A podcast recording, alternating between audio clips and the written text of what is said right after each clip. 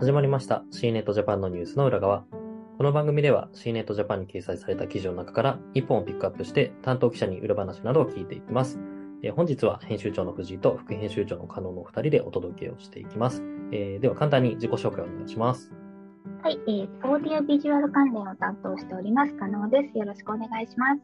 はい、お願いします。お願いします。えー、加納さん、あのー今回テーマがですね、匂いになるんですけれども、はい。はい。まあ、これまでもね、えーいろいろとこう匂いに関連するデバイスって出てきたなと思うんですけれども、そうですね。はい。何かなんかこう身近なもので浮かぶものってあります？やっぱり、あのーアロマ？うーん。すごい最近なんですけど、アロマキャンドルを炊き出して、ね。ちょっとあの、なんだろう、贅沢な気持ちになるというか、リラックスした時間を取れるのに、やっぱ匂いってすごい大事ですよね。大事ですよね。結構ね、おうち時間も増えて、そういうものを買ったって人も多そうですもんね。そうですね。多そうですよねう。ん。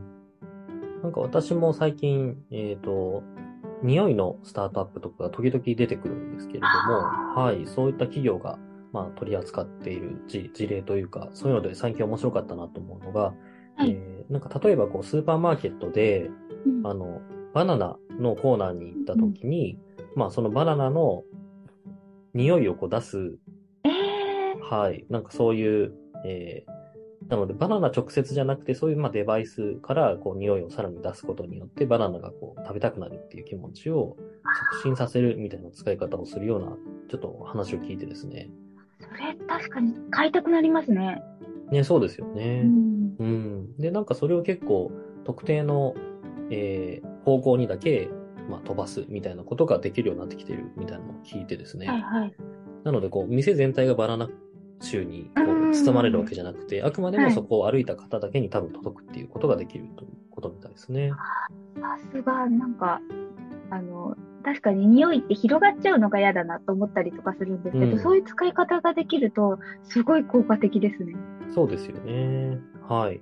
で、匂いがね、やっぱり出てくると、こう、今だと VR とかもはい。やっぱりね、あの、匂いとか連動してくると、あと映画の 4DX とかも今後匂いとかねね。出てくるときっと、より没入感がすごいんだろうなと思うんですけれども、はい。はい。ちょっと今回はそんな中で、えー新しい匂いに関連する、えー発表があったというところで、まずこちら教えていただけますでしょうか？はい、えっ、とですね、あの、ソニーが、えー今回ですね、独自の匂いの制御技術を使って、匂い定義装置っていうものを作ったっていう、うん。えー発表がありまして、ソニーが匂いってなかなかちょっとイメージしづらいと思うんですけど、なんかどんなものかというと、匂いを混在させずに、えっ、と、均一に提示できるっていう新技術で、はい。あの、匂いって混ざってしまうと、あの、特定の匂いが、えっ、と、判別ができなくなってしまうじゃないですか。はい。それをきちんと、あの、分けて出せるっていう、あの、切り替えて出せるっていうことが、あの、新しい技術になっているということです。おー、すごいですね。すごいんですよ。ソニーがそれを、その技術をも持ってたっていうか、まあ、作ったってことなんですかね。そうなんです。で結構不思議ですよね。今までのソニーって、匂いと、まあ、医療機器とかも最近かなり、あの、進出されてると思うんですけど、実は元になったのが、ソニーでアロマスティックっていうアロマのスティック出されてたのってご存知ですか？すいません。私は全然そういうイメージ、まあ、あの、割と、プレイステーションとかが大好きなので、はいはい。やっぱりどうしてもそっちのイメージが先行しちゃうんですよね。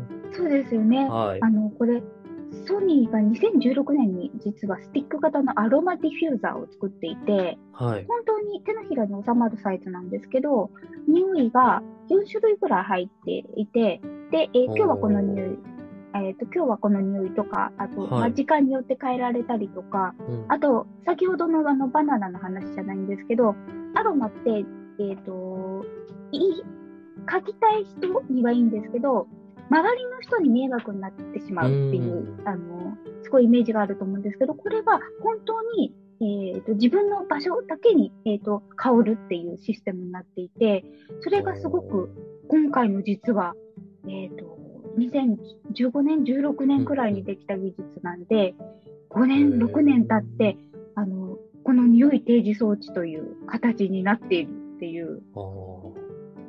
面白いね。長い話なんです。そうなんです。なるほどね。まあ確かに匂いって相当好みが分かれるので、はい。ね、本当に、隣の人にとってはすごく不快だけれども、その人にとってはすごく 心地よかったりとかしますもんね。はい。なるほど。いや、でも本当にね、つい先日も、加納さんにはそのソニー、えー初の窓というかですね、はい。はい、そういうものも紹介してもらいましたけど、なんか結構新規事業がいろいろ出てきてるんですね。そうなんです。すごく面白くて、今回も手掛けたのが、新規ビジネス技術開発本部事業開発戦略部門っていう方に、あの、は作られているそうなんですけど、なんはい。かそういう意味では、あの、アロマスティックを作った状態のものがきちんと残って、で、別の形になって、ソニーの中で、えっ、と、事業化されてきたっていうのが、すごく、あの、メーカーとしていい形というか、羨ましいですよね。うん。残せる。そして形にできるっていう力強さを感じました。はい。なるほど。これ実際にこの技術はどういうふうにこう活用していこうというふうに考えてるんですか？それでですね、えっ、と、実は医療用途というか、あのはい。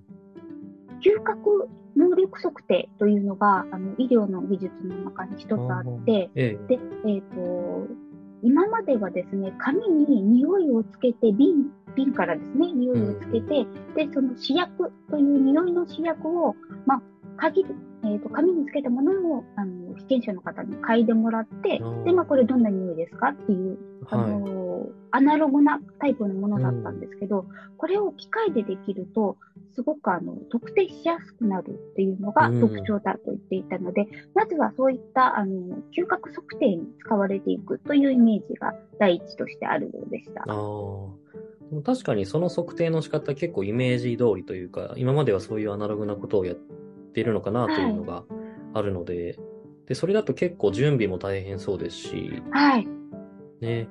そなんなんですよ。記事にも確かあったような気がしますけど、結構ちゃんとこう匂いが、なんでしょうかね、正確に測れるようにこう場所もちゃんとこう用意しないといけなかったりとかっていうふうにあった気がしますけれども、そうですね。あの、実際に、あのー今のの、えー嗅覚能力測定がこんな感じですっていうのを、あの、実演していただいたんですけど、やっぱはい。り瓶を開けて、試薬をつけて、出して、うん匂い嗅いでもらって、また瓶を閉めてっていうのを繰り返していくっていうので、時間もかかるし、まあ、手間もかかるっていうことで、あとその場に匂いが残ってしまう可能性もあって、その辺もかなり、あの、今課題になっているようでした。うん、うんそこが今回の、まあ、デバイスというか技術によって、はいえーかなり簡素化できたりとか、はい。はい。そういうことですよね。そうですね。あの、簡単になるというのと、あとまあ、匂いが飛び散らないというか、特定の人にだけ届くようになっているので、あの、場所の制限がすごく少なくなるという、そういうお話でした。うん。ありがとうございます。今後の予定とかって何か言ってました？そうですね。えっ、と、なんか実は嗅覚測定ができると、アルツハイマー病やパーキンソン病というのが、嗅覚障害が前触れ症状に出るということが報告されているので、そういったものの早期発見につながるということなので、治療も早く進められるので、かなり期待ができるということなんですけど、はい。ソニーらしいなと思ったのが、はい。えっ、と、エンターテインメント分野に活用していくっていうお話も少しされていたので、え先ほどのあの 4DX じゃないんですけど、ー、はい。アミューズメントと香りがうん。混ざったらさらに没入感が増していくと思うので、これすごい楽しみですよなるほね。ど。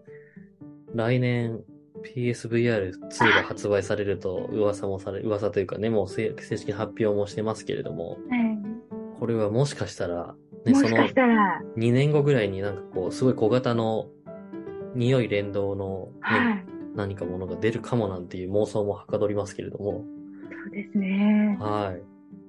ちょっと楽しみっていう。楽しみですね。楽しみです。ありがとうございます。